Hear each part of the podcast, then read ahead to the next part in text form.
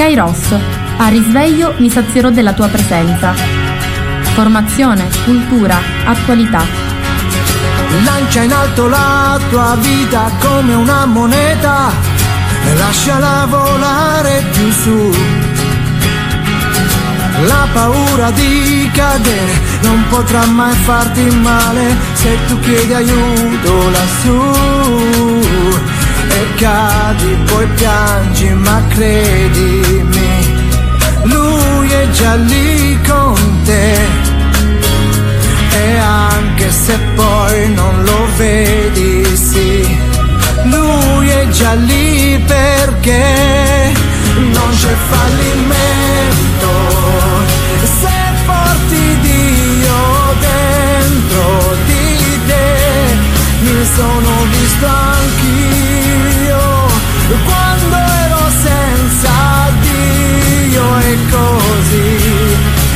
eccomi qua Buongiorno a tutti da Antonella da Radio Gemini. Oggi venerdì 31 marzo, ultimo giorno di marzo, ultimo venerdì di Quaresima perché venerdì prossimo sarà il venerdì santo, infatti già la settimana prossima cioè, celebreremo domenica la domenica delle palme, la settimana prossima entreremo, entreremo nella settimana santa, quindi la Pasqua si avvicina. Un saluto affettuoso a tutti coloro che mi ascoltano, a chi lavora, a chi viaggia, a chi sta facendo le pulizie di primavera, quelle proprio prima di Pasqua, anche se ormai dovremmo essere tutti a buon punto. A chi sul posto di lavoro può accendere la radio e un grazie sempre al mio direttore Francesco Lopresti. Questa mattina voglio iniziare questa nostra conversazione parlandovi di eventi che si sono svolti nel nostro territorio, perché giorno 29 nella nostra scuola media di San Giovanni Gemini c'è stato un evento molto importante. Nei 30 anni che sono trascorsi lo scorso anno dalle stragi di Capace e Via D'Amelio sono stati invitati dei parenti di Paolo Borsellino e quindi una nipote Roberta Gatani e poi eh, la sorella di Agostino Catalano Giuseppina e il nipote Andrea che sono venuti a parlarci di alcune iniziative e l'evento devo dire che è stato molto bello eh, era coordinato dalla professoressa Carmela Cutrò che saluto e ringrazio. C'era il pre il dirigente scolastico Giuseppe Oliveri a cui va pure il mio ringraziamento. E poi c'erano tutti i docenti del, eh, i docenti di, di musica appunto di questo istituto che hanno mh, insieme all'orchestra Amadeus che è un bando per la nostra scuola e per il nostro territorio questo lo dobbiamo dire hanno eseguito due brani ragazzi. Uno il mio canto libero con l'orchestra diretta dal, da Agostino Marretta e poi con Antonella Di Piazza un altro brano alla fine 100 passi devo dire che è stato un momento bello e qualificante perché i ragazzi erano molto motivati.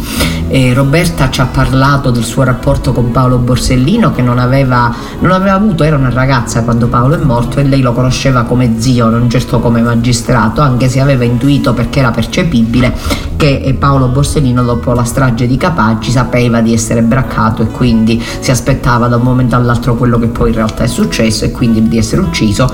E sfuggiva alla scorta proprio per fare in modo che questi uomini della scorta rimanessero in vita, ma questo non è stato possibile.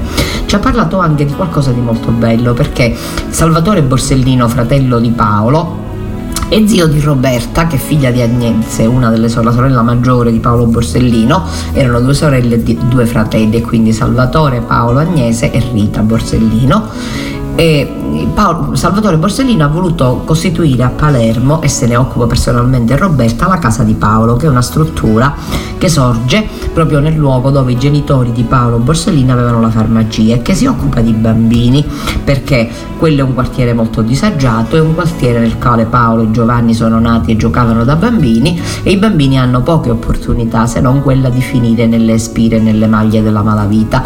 Questa Casa di Paolo fa sì che questi bambini possano ricevere avere un'istruzione, fare delle gite, vivere una vita normale crescere nella cultura e nella facoltà di pensare da soli e quindi sfuggire alle maglie della mafia. Anche Giuseppina Catalano ci ha parlato del fratello Agostino che era un giovane molto motivato che aveva lasciato la polizia ma poi ci è ritornato a seguito della strage Moro, dell'uccisione del sequestro dell'assassino di Aldo Moro e che addirittura qualche giorno, qualche mese prima di morire aveva salvato un ragazzo dall'annegamento aveva ricevuto pure una menzione per questo atto eroico anche la famiglia Catalano ha portato avanti insieme ad altre strutture eh, i parchi di, di, Agostino, quindi sono dei parchi delle zone di Palermo mh, mm, nelle quali è possibile, eh, che, che è possibile coltivare e sono venuti fuori questi parchi che sono qualcosa di meraviglioso. Allora mi è piaciuto tanto questo incontro a cui erano presenti anche il sindaco di San Giovanni, dottor Carmelo Panepinto, la dottoressa Patrizia Russotto, in, in, ehm, diciamo che, che, veniva a nome del sindaco di Cammarata Giuseppe Mangiapane che era stato impedito e quindi mh, da poco la nostra eh, Patrizia è vice sindaco, io approfitto di questa occasione per fargli gli auguri perché la conosco bene, è una ragazza molto motivata e sicuramente saprà produrre tanto, ecco io sono molto fiduciosa e devo dire che è stato molto bello anche perché i ragazzi poi alla fine hanno posto delle domande sia a Roberta che alla signora Giuseppina e la cosa che mi ha emozionato di più è che i ragazzi avevano realizzato un alberello in legno grazie ai collaboratori e anche al personale docente e non docente di questa nostra scuola che va veramente lodata perché oh, svolge un ruolo educativo. Ecco, la scuola non deve soltanto insegnare materie scolastiche, deve anche educare alla vita e quindi alla legalità e questo è molto importante. Hanno realizzato questo alberello in cui hanno scritto dei pensieri che sono stati regalati, questo alberello è stato regalato alla casa di Paolo, mentre fuori un ulivo, in questo ulivo è stato sono stati appesi dei bigliettini proprio relativi alla legalità. Ora io sono molto contenta di questo, mi faccio i miei complimenti al dirigente scolastico e per lui a tutti i docenti di questa scuola, a tutto il personale docente e non docente, perché ripeto, la scuola ha una funzione molto forte e voglio richiamare in questo momento il nostro arcivescovo Monsignor Alessandro Damiano, ve l'ho già detto e ve lo ripeto, quando ho avuto la fortuna di incontrarlo agli inizi del suo mandato episcopale presso la nostra arcidiocesi, nella conversazione che facemmo mi disse espressamente guarda che oltre alla mafia, quella che uccide, alla mafia chiamiamola legale, fra virgolette, esiste la mentalità mafiosa ed è quella che dobbiamo combattere. Ecco, io ho visto in questo evento che si è svolto, nelle domande che hanno fatto i ragazzi, in quello che ci è stato raccontato, le testimonianze che sono state portate, un tentativo anche agli inizi che però va continuato nel tempo ovviamente per sconfiggere la mentalità mafiosa per educare alla legalità. Perché Roberta ha detto una cosa molto bella un ragazzo che ha fatto una domanda molto pregnante riguardo appunto alla mentalità mafiosa. Se ti rubano il motorino tu che fai? vai dai carabinieri o cerchi qualcuno che te lo possa fare capitare? Fra parenti fra virgolette il più delle volte a Palermo si cerca qualcuno che ce lo possa fare capitare, che ce lo fa capitare e che non mancherà col tempo di chiederci qualche cosa in cambio. Allora questo è mentalità mafiosa e mi piace ribadire questo concetto perché è un concetto molto serio, molto importante. Allora tutti possiamo fare qualcosa contro la mentalità mafiosa ribadire l'importanza del rispetto per gli altri, del diritto in quanto tale, dei doveri in quanto tali e tutta una serie di devianze mentali, fra cui le raccomandazioni hanno il primo posto, lasciatemelo dire, che hanno portato e, stanno, portano i nostri giovani su vie veramente devianti. La scuola, l'istituto comprensivo di San Giovanni Gemini Giovanni Filippone svolgerà anche altri momenti perché il 16 maggio ci sarà un incontro con i bambini delle, delle scuole dell'infanzia, mentre il 19 maggio ci sarà un incontro, mm, due incontri, ci saranno uno con la dottoressa Virga e uno col capitano eh, dei carabinieri della compagnia di Cammarate San Giovanni Gemini proprio rivolti ai bambini delle scuole elementari. Grazie a tutti per queste belle iniziative e veramente complimenti, sono cose molto serie queste, cose che dobbiamo portare avanti perché ci aiutano ad andare avanti, ci aiutano a sconfiggere la mentalità mafiosa e ci aiutano anche a camminare nella legalità. E detto questo continuiamo sempre con le notizie locali perché mh, mm, abbiamo attualmente in Albania, lo sapete perché ve l'ho già detto, Pino Lamagra, il professore Pino Lamagra, Angelina Lamagra e Carlo Nigelli che si trovano lì per una missione insieme al nostro arcivescovo Monsignor Alessandro Damiani e ad altri de- di, della diocesi di Agrigento. Il 29 marzo c'è stato un evento molto bello perché è stata donata l'icona della Dormizio Assunzio di Maria. Ecumenismo di ogni giorno, leggo da, um, dal sito dell'arcidiocesi Così Monsignor Alessandro Damiano, arcivescovo di Agrigento, ha definito nel saluto finale indirizzato alla comunità il momento che abbiamo vissuto a Corce, alla presenza del vescovo ortodosso di Corce John Pelusci, il vescovo dell'amministrazione apostolica Giovanni Peragine, che ha svelato l'icona della Dormizio Assunzio di Maria che la Chiesa Grigendina ha donato alla parrocchia di Corce, un momento di vera festa che ha unito cattolici ortodossi attorno all'altare della Chiesa dell'Assunzione di Maria in cielo, che finalmente, dopo la ristrutturazione delle mura, ha completato il suo aspetto di Chiesa cattolica, che vive però in una realtà prevalentemente ortodossa. L'icona, infatti, eseguita per le mani di Peter Lufta, un, icono, un iconografo che sta curando l'iconografia della cattedrale ortodossa di Tirana, si differenzia dalle icone ortodosse per due aspetti, uno grafico e uno teologico. L'impostazione dell'icona, infatti, dà uguale risalto alla Dormizio e all'Assunzio, che solitamente nelle icone tradizionali russe viene trascurata l'Assunzione a vantaggio della Dormizio. Nell'icona di Corce le due immagini hanno uguale dignità per dimensione, numero di soggetti e complessità di composizione. Graficamente poi i volti presentano espressioni più morbide e coloriture più calde, a differenza dell'iconografia classica bizantina. La festa è stata arricchita anche dalla presenza del vescovo ortodosso, accompagnato da una rappresentanza di preti e seminaristi della sua chiesa, che ha offerto una riflessione sul rapporto che il cristiano, sull'esempio di Maria, deve avere con la morte, momento di incontro e di partenza verso Dio. Insieme, cattolici e ortodossi, abbiamo gioito per il dono della reciproca presenza e pregato il Padre nostro, sentendoci fratelli tutti in quello che il nostro arcivescovo ha definito ecumenismo concreto di ogni giorno. Per Elisa, vuoi vedere che perderà anche me per Elisa? Non sai più distinguere che giorno è. E poi non è nemmeno bella.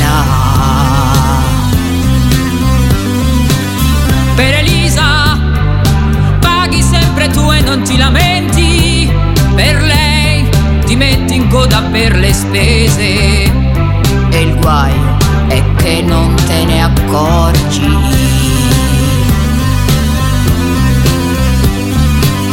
Con Elisa guardi le vetrine e non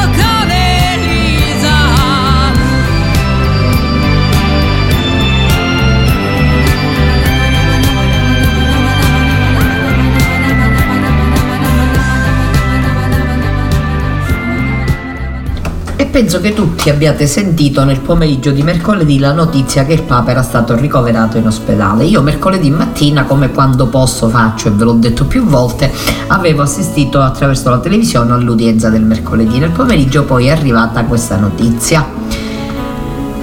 Nel pomeriggio di mercoledì il Papa è andato al Policlinico Gemelli per sottoporsi ad alcuni controlli medici suggeriti da alcune difficoltà respiratorie riscontrate nei giorni scorsi. L'esito dei controlli ha confermato un bollettino medico diramato in serata e ha evidenziato un'infezione respiratoria, esclusa l'infezione di Covid-19, che richiederà alcuni giorni di opportuna terapia medica ospedaliera.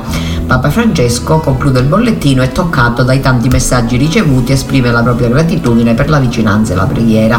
Il Papa, 86 anni, aveva tenuto nella mattinata di mercoledì l'udienza generale in piazza San Pietro con una catechesi incentrata sulla figura di San Paolo.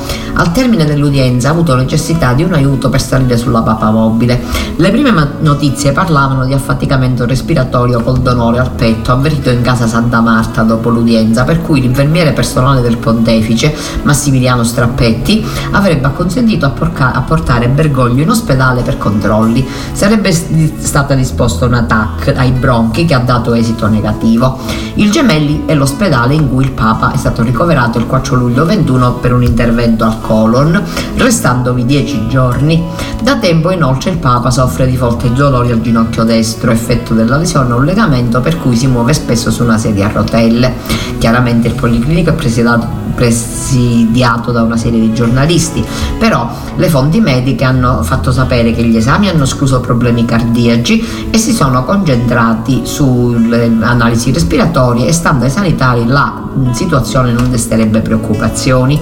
La presidenza della GEI a nome dei vescovi italiani ha espresso vicinanza a Papa Francesco, assicurando la preghiera corale della Chiesa in Italia nell'augurargli una rapida ripresa. E la presidenza affida anche al Signore i medici e il personale sanitario che con professionalità e dedizione si dedicano questo, cioè alla cura degli ammalati, non solo del Papa, ma di tutte le persone che vanno in ospedale. Quindi il Gemelli sappiamo che è un ospedale di eccellenza e sappiamo che eh, è un ospedale nel quale il Papa è già stato. Ecco, mm, chiaramente ci dispiace, mi dispiace tanto perché io sono molto affezionata al Papa, io lo considero uno di famiglia, ma in ogni caso il Papa ha 86 anni, quindi può succedere e al momento ci possiamo concentrare nella preghiera che è molto importante importante e possiamo in ogni caso cercare di stare vicino a lui appunto pregando e aspettando le notizie che sicuramente ci verranno date. Molto bella è stata la catechesi di mercoledì. Ecco, io um, l'ho ascoltata, il Papa leggeva eh, un brano um, di Paolo e um, devo dire che mi ha colpito molto perché mm, il Papa ha parlato del fatto che Paolo prima era uno che perseguitava i cristiani e poi invece si è reso conto di quello che faceva, ha avuto un incontro diretto con Gesù Cristo e quindi ha capito qual era la situazione. E questo mi ha fatto riflettere molto perché se non c'è un incontro diretto con Gesù Cristo è molto difficile che si riesca riesca ad avere una conversione. La conversione deriva sempre da un incontro diretto con Cristo, per cui Paolo ha fatto questa esperienza e il Papa ce l'ha riportata con grande, con, con grande intensità, dicendoci anche che eh, ci vogliono dei cristiani appassionati, dei cristiani che si, si buttino eh, anima e corpo diciamo nell'evangelizzazione, ecco, nel testimoniare più che altro, perché non è solo un fatto di parole, non è un fatto di discorsi, è soprattutto un fatto di testimonianza. Ecco, questo l'abbiamo detto più volte perché vi ho riportato quasi ogni, ogni venerdì le notizie relative alle all'udienza del Papa. Dice, scrive Adriana Masotti, il Papa, credere non è un'idea, ma incontro con Cristo che cambia il cuore. Ci sono alcune figure che hanno dato testimonianza esemplare di cosa vuol dire passione per il Vangelo, prima fra tutti l'Apostolo Paolo, ed è a lui che Papa Francesco annuncia di voler dedicare la catechesi dell'udienza generale appunto di mercoledì 29 marzo.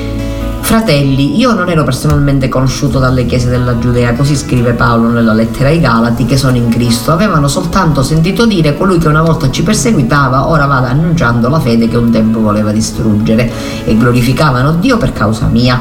Da questo brano della lettera ai Galati, Francesco sottolinea che lo zelo di Paolo per il Vangelo appare dopo la sua conversione e sostituisce il suo precedente zelo per il giudaismo. Passa dunque dallo zelo per la legge a quello per il Vangelo, dalla volontà di distruggere la Chiesa alla volontà di costruirla. Che cosa è successo? Il Papa risponde, nel caso di Paolo ciò che lo ha cambiato non è una semplice idea o una convinzione, è stato l'incontro, questa parola, è stato l'incontro col Signore risorto. Non dimenticate questo, quello che cambia una vita è l'incontro col Signore risorto. È stato per Saulo l'incontro con il Signore risorto che ha trasformato tutto il suo essere. Il Papa osserva che il Signore non annulla la nostra umanità, le nostre caratteristiche personali, ma è l'intera nostra esistenza che si trasforma. Come dice lo stesso Paolo, se uno è in Cristo è una creatura nuova e Francesco aggiunge, l'incontro con Gesù Cristo ti cambia da dentro, ti fa un'altra persona. Quindi prosegue, se uno in Cristo è una creatura nuova, questo è il senso di essere una nuova creatura, diventare cristiano non è un maquillage che ti cambia la faccia, no, se tu sei cristiano ti cambiano il cuore, ma se tu sei cristiano di apparenza questo non va. Cristiani di maquillage no, non vanno, il vero cambiamento è del cuore.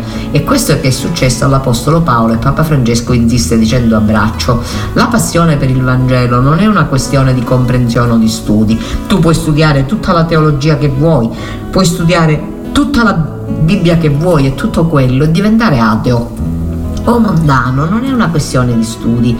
Nella storia ci sono stati tanti teologi atei, no? Studiare serve ma non genera la nuova vita di grazia. Convertirsi significa piuttosto ripercorrere quella stessa esperienza di caduta e di risurrezione che Saulo Paolo visse e che è all'origine della trasfigurazione del suo slancio apostolico. Francesco invita i fedeli a guardare alla propria vita e a domandarsi se in essa, anche in chi si professa cristiano, Gesù è entrato davvero. Succede infatti che uno che cerchi di seguire gli insegnamenti di Cristo e della Chiesa, ma senza un vero rapporto personale con Lui. E questa è una cosa che ci manca tante volte. Un, di- un cristianesimo non dico senza Gesù, ma con un Gesù astratto. No, come è entrato Gesù nella tua vita, come è entrato nella vita di Paolo e quando Gesù entra cambia tutto. Tante volte abbiamo sentito commenti della gente, ma guarda quell'altro che era un disgraziato, adesso un uomo buono, una donna buona, chi lo ha cambiato? Gesù ha trovato Gesù. La sua vita che è cristiana è cambiata? E no, più o meno sì. Se non è entrato Gesù nella tua vita non è cambiata. Tu puoi essere cristiano da fuori soltanto. No, deve entrare Gesù e questo ti cambia. E questo è successo a Paolo. Papa Francesco richiama quindi l'attenzione su un paradosso. Finché Paolo si riteneva giusto davanti a Dio, si sentiva autorizzato a perseguitare, anche a uccidere.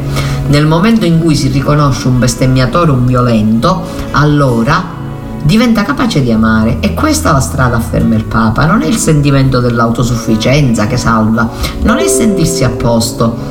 Chi si serve a posto chi si sente così fa notare non può dirsi cattolico elegante, ma un cattolico elegante non può essere un cattolico santo. Il vero cattolico, il vero cristiano è quello che riceve Gesù dentro, che ti cambia il cuore. Questa è la domanda che faccio a tutti voi oggi. Cosa significa Gesù per me? L'ho lasciato entrare nel cuore o soltanto lo tengo a portata di mano, ma che non venga tanto dentro? Mi sono lasciato cambiare da lui o soltanto Gesù è un'idea, una teologia che vada avanti? E questo è lo zelo quando uno trova Gesù, sente il fuoco e come Paolo e deve predicare Gesù, deve parlare di Gesù, deve aiutare aiutare la gente deve fare cose buone. Chi si ferma all'idea di Gesù, afferma ancora Francesco, rimane un ideologo del cristianesimo e questo non serve alla salvezza. Che il Signore ci aiuti a trovare Gesù, a incontrare Gesù, conclude, che questo Gesù da dentro ci cambi la vita e ci aiuti ad aiutare gli altri. Importante, molto importante questo quanto detto da Papa Francesco, molto importante perché ci mette, mette, a nudo qualche cosa che ci appartiene. Cioè che cristiani siamo? Cristiani di facciata, vado a messa, prego, faccio il progetto pasquale e poi mi faccio la mia vita al di fuori completamente del cristianesimo, facendo tutto ciò che non si fa, non rispettando gli altri, non tenendo conto delle esigenze, non accettando, non accogliendo, non permettendo all'altro di essere diverso da me quindi volendolo cambiare. Questo vale nella famiglia, nella società, vale in tutto e dappertutto. Allora è molto serio, molto importante che noi ci guardiamo dentro, che noi riflettiamo. E abbiamo avuto anche un'altra opportunità molto bella nella nostra unità pastorale, anche a Cammarata, perché martedì, mercoledì e giovedì si sono tenuti gli esercizi spirituali tenuti da Don Franco Giordano, la prima sera a Santa Maria, la seconda sera in Chiesa Madre e ieri sera alla Matrice di Cammarata. Don Franco, alla luce del Vangelo di Giovanni, proprio il Vangelo della Passione, quindi dell'ultima cena, la lavanda dei piedi, l'arresto di Gesù nel Getsemani e poi eh, il processo a Gesù e poi la condanna e poi il Calvario. Devo dire che mi ha colpito molto quanto detto da Don Franco perché ci ha fatto riflettere su tante cose chiamandoci ad analizzare le parole usate dall'Evangelista Giovanni che hanno sempre un senso catechetico, ci ha fatto fare delle belle meditazioni, è stato un momento molto importante e voglio ringraziare i nostri sacerdoti che ci hanno dato questa bella opportunità. Il cielo d'Irlanda è un oceano di nuvole e luce, il cielo d'Irlanda è un tappeto che corre veloce, il cielo d'Irlanda i tuoi occhi se guardi lassù ti annega di verde, ti copre di blu, ti copre di verde, ti annega di blu. Il cielo d'Irlanda si sfama di muschio e di lana, il cielo d'Irlanda si spulcia i capelli alla luna, il cielo d'Irlanda è un gregge che pascola in cielo, si ubriaca di stelle di notte, il mattino è leggero, si ubriaca di stelle,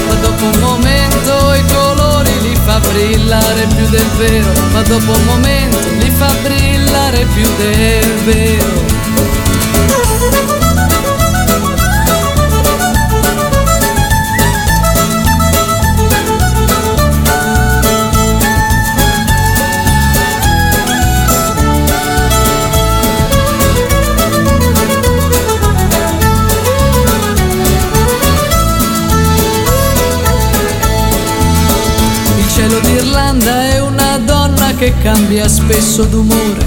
Il cielo d'Irlanda è una gonna che gira nel sole. Il cielo d'Irlanda è Dio che suona la fisarmonica, si apre e si chiude col ritmo della musica.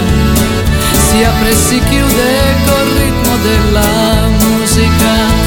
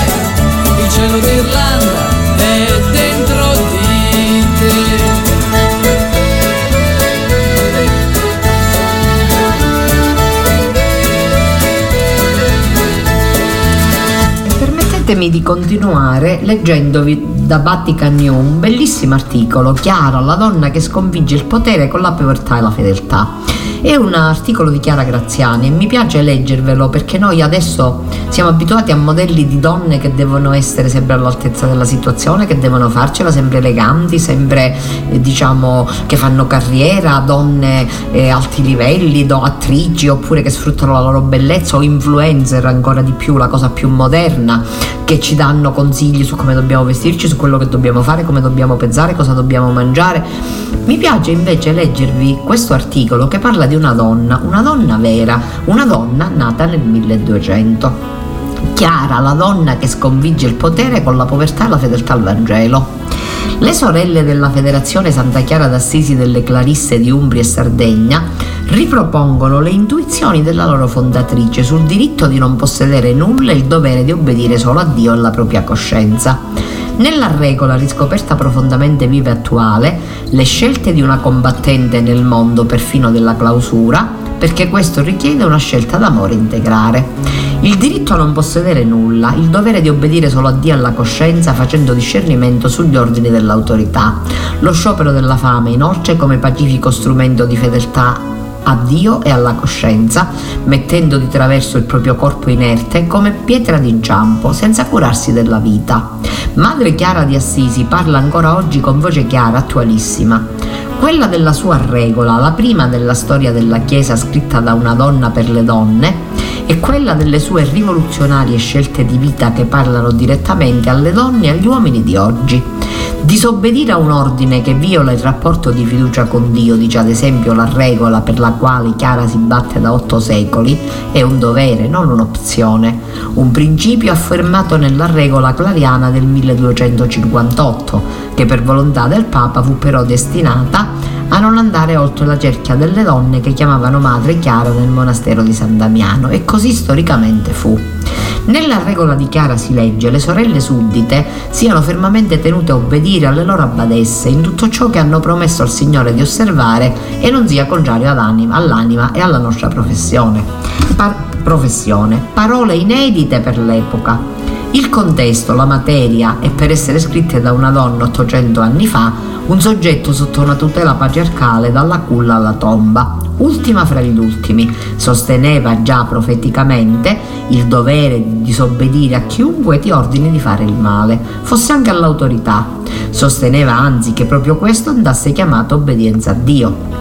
L'interpretazione autentica di quelle parole straordinariamente attuali l'hanno data di reggente le sorelle della Federazione Santa Chiara d'Assisi, delle Clarisse di Umbria e Sardegna.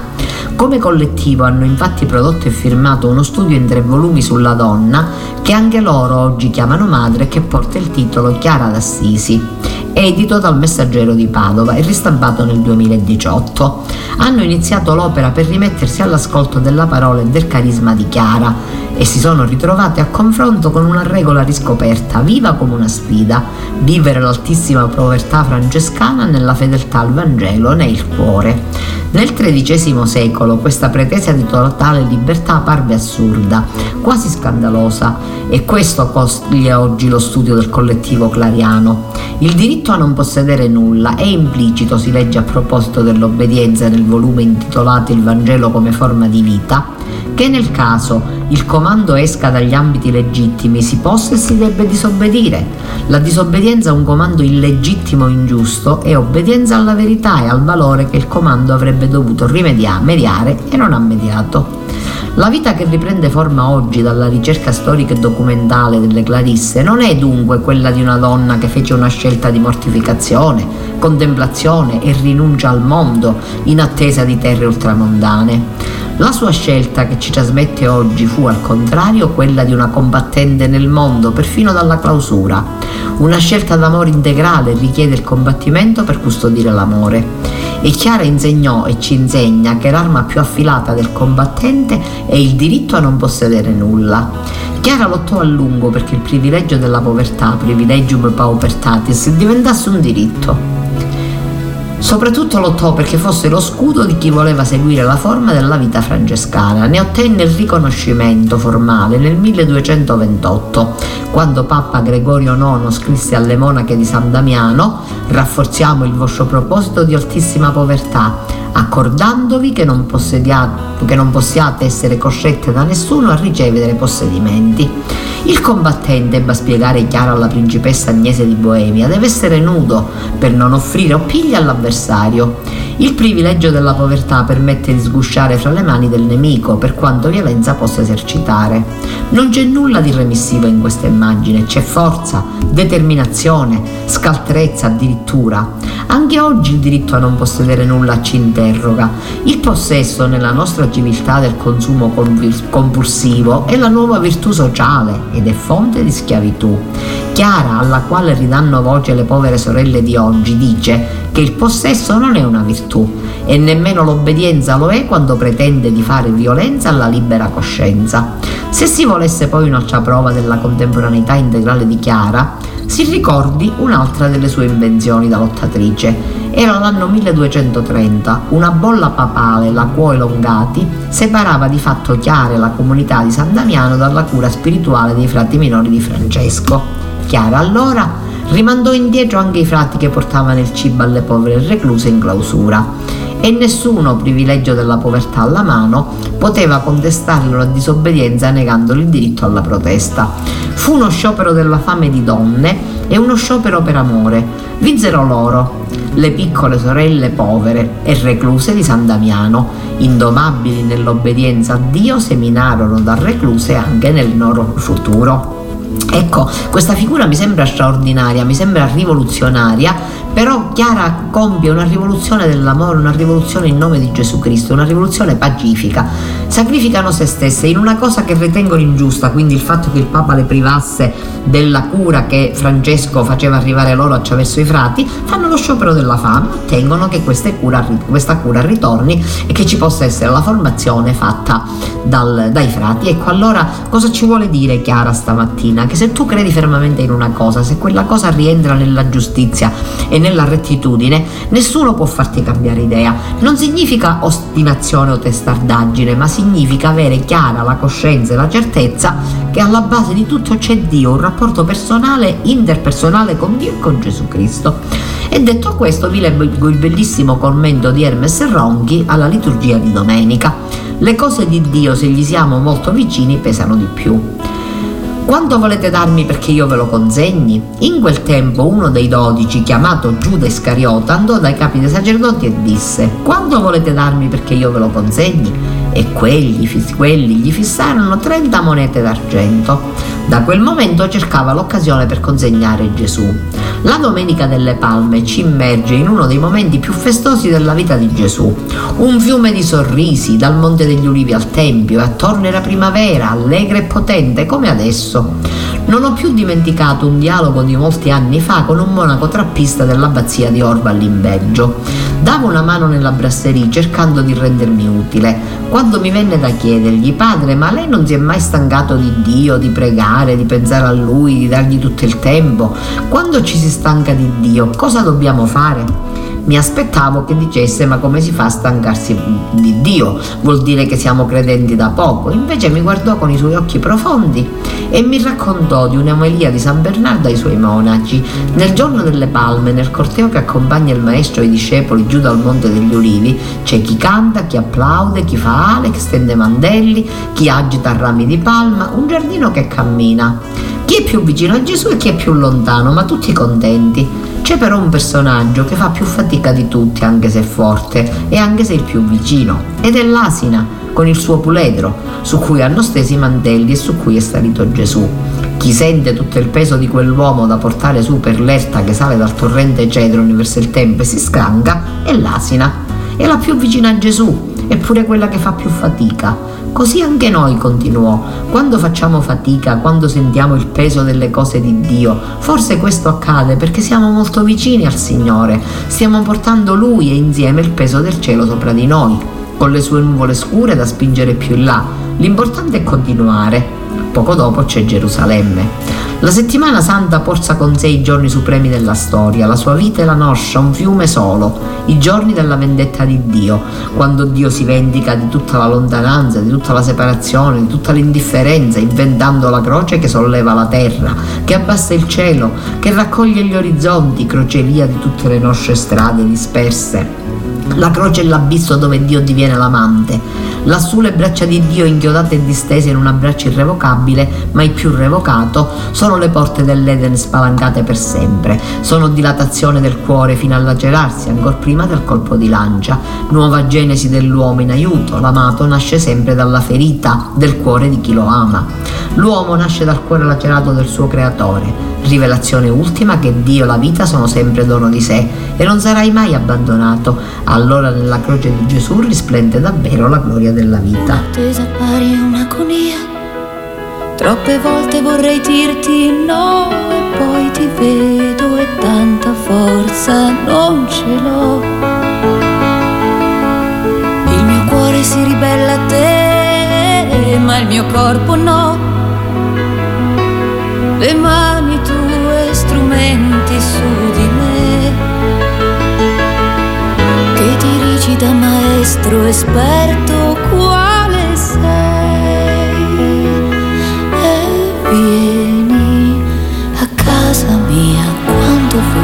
nelle notti più che mai. Dormi qui te ne vai. Sono sempre fatti tuoi. Tanto sai che qua su male che ti vada avrai. Tutta me se ti andrà per una notte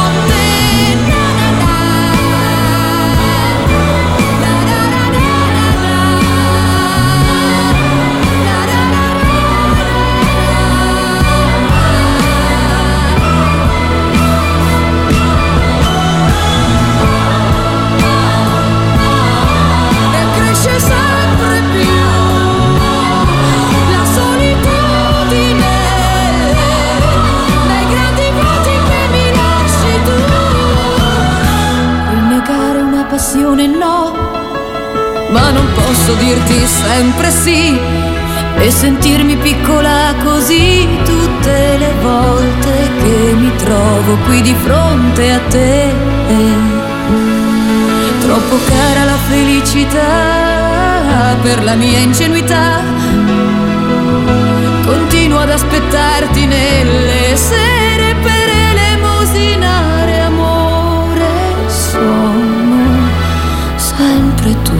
quando vuoi, nelle notti più che mai.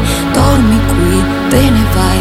Sono sempre fatti tuoi, tanto sai che qua su male che ti vada avrai tutta me se ti andrà per una notte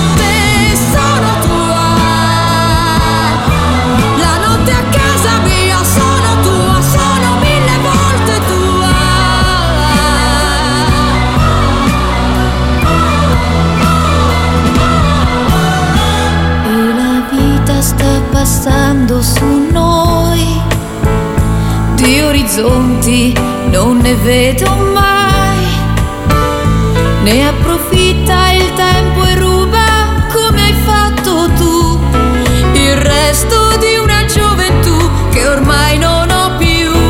E continuo sulla stessa via. Sempre ubriaca di malinconia.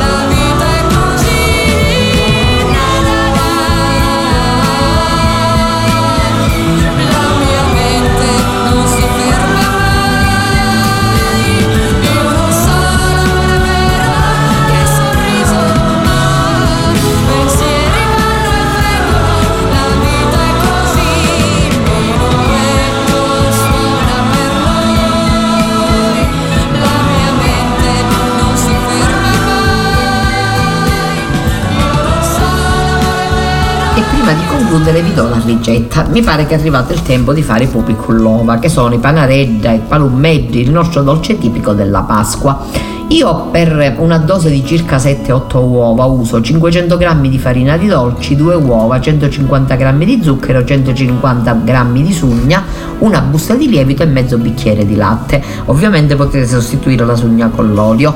Impasto e faccio riposare un poco, dopodiché ho già precedentemente cotto le uova sode, le ho asciugate, le ho lavate, le ho fatte raffreddare, poi col mattarello stendo la pasta metto al centro l'uovo e faccio i panaredda che poi si, con, si, fanno con la pasta intrecciata. Non sono molto brava a fare palummetti e voglio ricordare in questa sede mia zia Vincenzina la corte bravissima che faceva delle palumme straordinarie. Mia madre la chiamava sempre va Vincenzi vieni che a fare i pupi. La voglio ricordare perché era una grande donna e dal cielo sicuramente mi sorride quando avete poi cotto eh, questi pupi con, eh, nel forno a 180 gradi, facendo attenzione che siano ben dorati ma non bruciati, potete passare uyatsu, quello che in siciliano si chiama yatsu, che viene fatto con il bianco dell'uovo. Io metto eh, circa 100 g di zucchero a velo ogni bianco di uovo che batto molto fortemente con il bimbi oppure con uno sbattitore elettrico fino a montarlo le chiare per bene.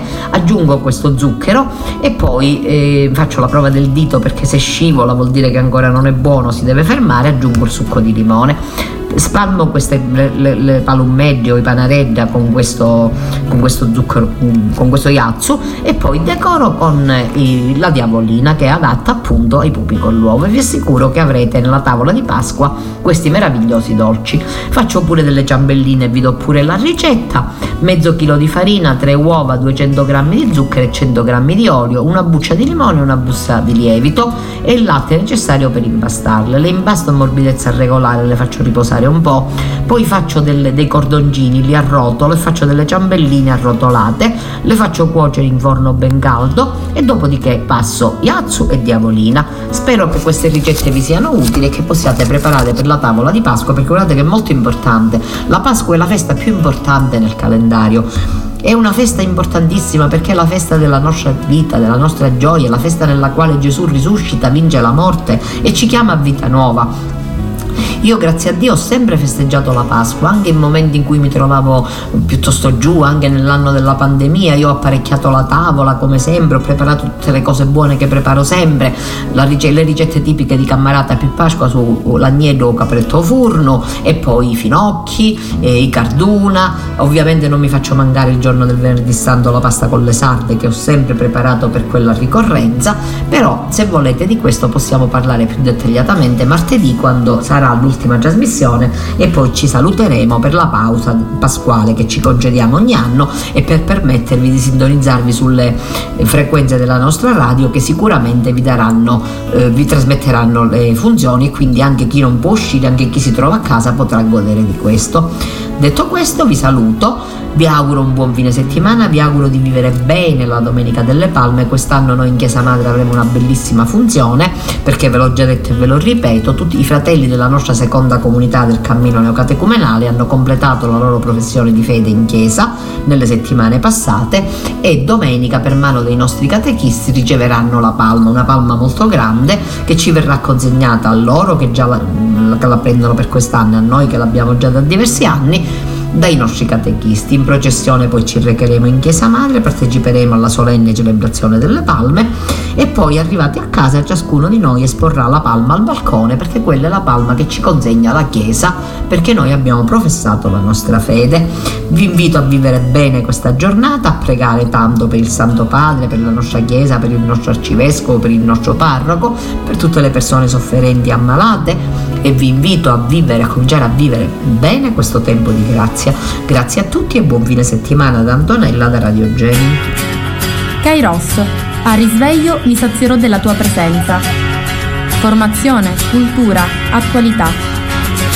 Lancia in alto la tua vita come una moneta